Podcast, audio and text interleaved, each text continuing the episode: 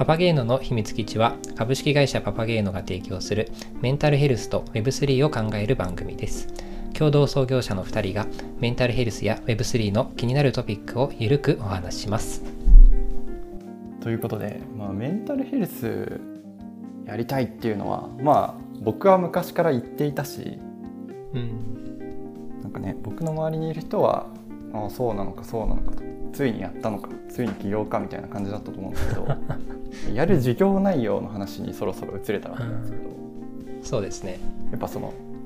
アートなんすかみたいなコメントめっちゃもらったんだよね。Facebook に起業しましたって報告した時に。プレスリリース見てアートってどういうことですかみたいな。サースじゃないんすかみたいな確かにね、サースやってたのに突然アートに移動して。そうそうそう。なで、まあアート？と、まあ、あとは Web3 っていうこの2つがうん僕らの事業のキーワードにはなるかなと思うので、まあ、このそうです。2つの話をしていきましょうかね。ということでなぜアートなのかっていうところなんですけど僕自身やっぱアートをいやなぜやろうと思ったかでいうといろんな意味でポテンシャルをすごい一番大きいなと感じたからなんですよね、うんメンタルヘルスかけるアートの掛け算にすごく可能性を感じたからです。うんうんでまずアートとメンタルヘルスのがそもそも親和性結構あるなとは思っていて、うん。はいまあはい、はい。例えば、まあ、専門家の方はご存知だと思うんですけど表現療法というものがあったりですとか、うん、えーまあ、僕らがそれをやるかっていうとまたそれは別の話ではあるんですけど表現療法というものがあったりとかあとはソーシャルアートっていう言葉があったりあるいは障害者アートみたいな言葉って、まあ、すでに概念としてはあってすでに活動されている方々いらっしゃるんですよね。で加えてアート×ビジネスっていうところにも可能性をかなり感じたんですよね。例えば知的障害をお持ちの方のアート作品を使っているヘラルボニーさんという会社さんがあるんですけど、まあ、そういった本当に僕らに先駆けてチャレンジし、えっとまあ、ユースケースを作ってくれている会社さんがありますというところですごい可能性を感じたのと、まあ、あとは社名であったりパーパスっていうところにもうぴったり合う事業内容だと思っているんですね。というところが、まあ、大きな理由ですね。あとはさらにアート NFT とかっていう言葉を最近よく聞くようになってきてると思うんだけど、うんやっぱ盛り上がり始めてる NFT っていう業界も何らか絡められるっていうところはあの大きな可能性を秘めてるなと思ったので、うんアート事業にしようというところは決めましたね。ああとは、まあ、もう一つ別の切り口で言うと僕個人が単純に好きだからっていうのはあって僕は実は大学1年生ぐらいの時も将来アーティストになるみたいなことをこうめっちゃ恥ずかしいんですけど言ってたんですよね周りに。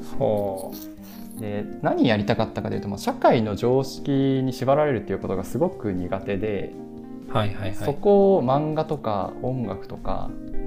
そういったメディアアートを通じて社会の常識ぶっ壊すみたいなことに エネルギー注ぎたいなってなぜか思ってたんですよ。なるほど。で高校生ぐらいまでは結構真剣に漫画家目指してたんでアートとメンタルヘルスっていうこの2つは僕自身がずっと好きでやってきたことではあったりするのでなのでアート授業やろうって決めました。なるほどね。まあ、確かになんかあのイラスト描いてたけどめちゃくちゃ上手だよね。ありがとうございます。大したことないんだけどね。いやいやいや。あれだけ描ければね。いやでもなんかまああのある意味なんだろうなまあ社名とかパーバスにぴったりっていうところもあるしまああのメンタルヘルスとアートって結構昔からなんだろうここのつながりっていうのは知られているもんなの？そうだね。こう、まあ、僕もちょっとめちゃめちゃ詳しいわけではないんだけど、うんうんいわゆるそのユングの深層心理学みたいなところで、まあからもうこう使われ始めているというか、まあ、何かっていうと結局その、まあ、心の不調って何で起こるかでいうと無意識に何か引っかかりを抱えていて、そう本人は自覚できていなくてそれをしっかり自分で自覚して言語化することができるとすっきりするというかその心のしこりが解消されますよねっていうような考え方がまず一つあってでその、まあ、言語化であったり何らか表現する。そうすると例えば箱庭療法といってこうなんなんて説明したらいいんだろう。なんか60センチ ×60 センチぐらいのこうフィールドの中になんか人形とかを並べていって自分の気持ちを表現するみたいなことをやってでその作ったフィールドを見てどんな気持ちを考えていてこういうものを作ったのかっていうのを専門家がヒアリングして今の心境とかを吐き出すっていうことをやるんですよね。で例えばなんかそのなんだろうな、まあ、ちょっと僕も専門家じゃないんでそこまで詳しく分かんないけどなんか人がさこうなんだろうな。例えばだけど人の人形を一個も使わないみたいな人もいたりするし人の人形を使うけどなんかこうあんまり仲良くしてなさそうな立ち方をするみたいなこともあったりとかするし、ね、それがどういう意味を持っているのかっていうのをこう紐解いていくとその人が心の中で思っていたなんかモヤモヤが徐々に言語化されていったり自覚できるようになってきたりすると。いうような、まあ、のがまあ表現療法の一つなんですよね。であとは子供とかにもよく使われるところであるね。そのまだあんまり言葉でうまく表現できないと。でも何らかモヤモヤしている。そこをうまくアートを使って表現する。みたいな形で。なのであのかなり昔から使われてきているものではあると思う。なるほどね。ありがとうございます。ではさて。ケイトのなぜアートなのかにいきますか、はい。そうですね。まあ、あの、自分自身、まあ、やっぱりアートに対する、まあ、あの、考えとしては、アートって人の心を動かす大きな力を持っているんじゃないかなっていうところは、まあ、あの、考えているところですね。まあ、あの、イメージしてほしいところでいくと、まあ、こう、テキストで、こう、まあ、伝えられた時の印象と、例えば音楽の歌詞になっている時の印象でいくと、まあ、あの音楽として届けられた方が自分の心にスッて入ってくるっていう経験って、まあ、もしかしたらあの皆さんしたことあるかなっていうふうに思うんですけども、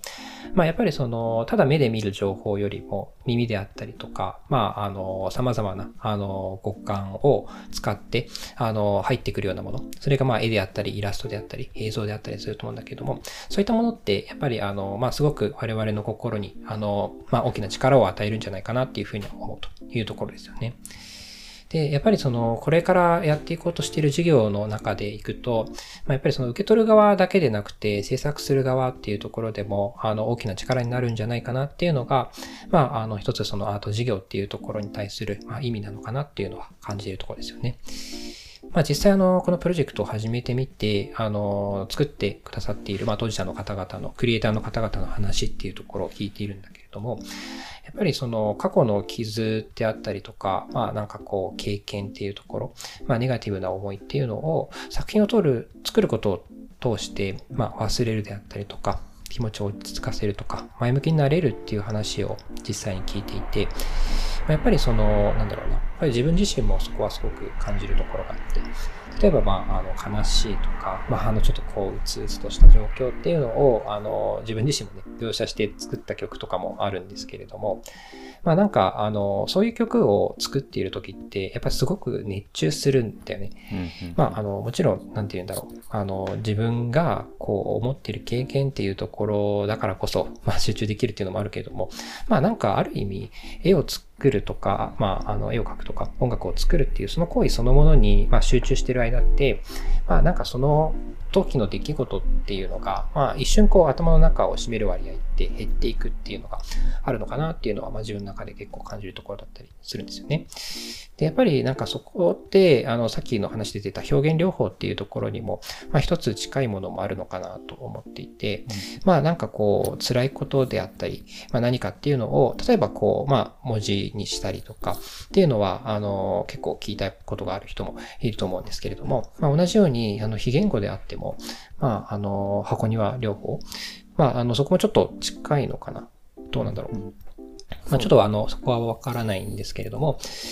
あの、何か自分がこう作る、ものを作ることに通し作ることによって、その時の、まあ、体験とかを表現する。それによって、まあ、あの、自分の気持ちっていうところを、まあ、変えることにできる第一歩にするっていうのは、まあ、一つそのアートの持っている大きな力なのかなというふうには思っていると。いうところですよね。だから本当にやっぱ作る人にとっても、まあそれをこう受け取る人にとっても、まあ大きな力になるっていうのが、まあ我々がこうアート授業やるっていうところに対して、まあすごく意味があるんじゃないかなっていうふうには思っている感じですね。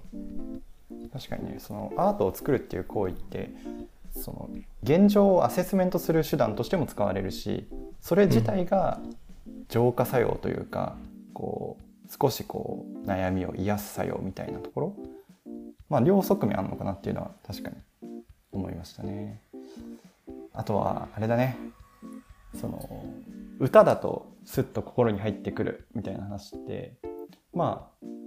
あの一般的な感覚で理解できると思うんですけどもう少しさらに踏み込むと、うん、少しメンタル不調になっている時とかってやっぱテキストとか読みにくいっていう話をよく聞くんだよね。文章で記事とかがあってももう全然見ても頭に入ってこないと、うん、そういう時って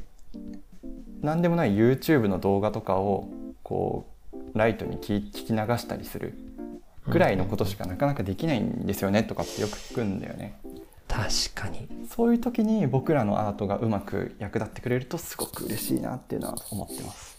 いやー本当にねそういう使われ方をされるとまあ最高ですよね。最高だね。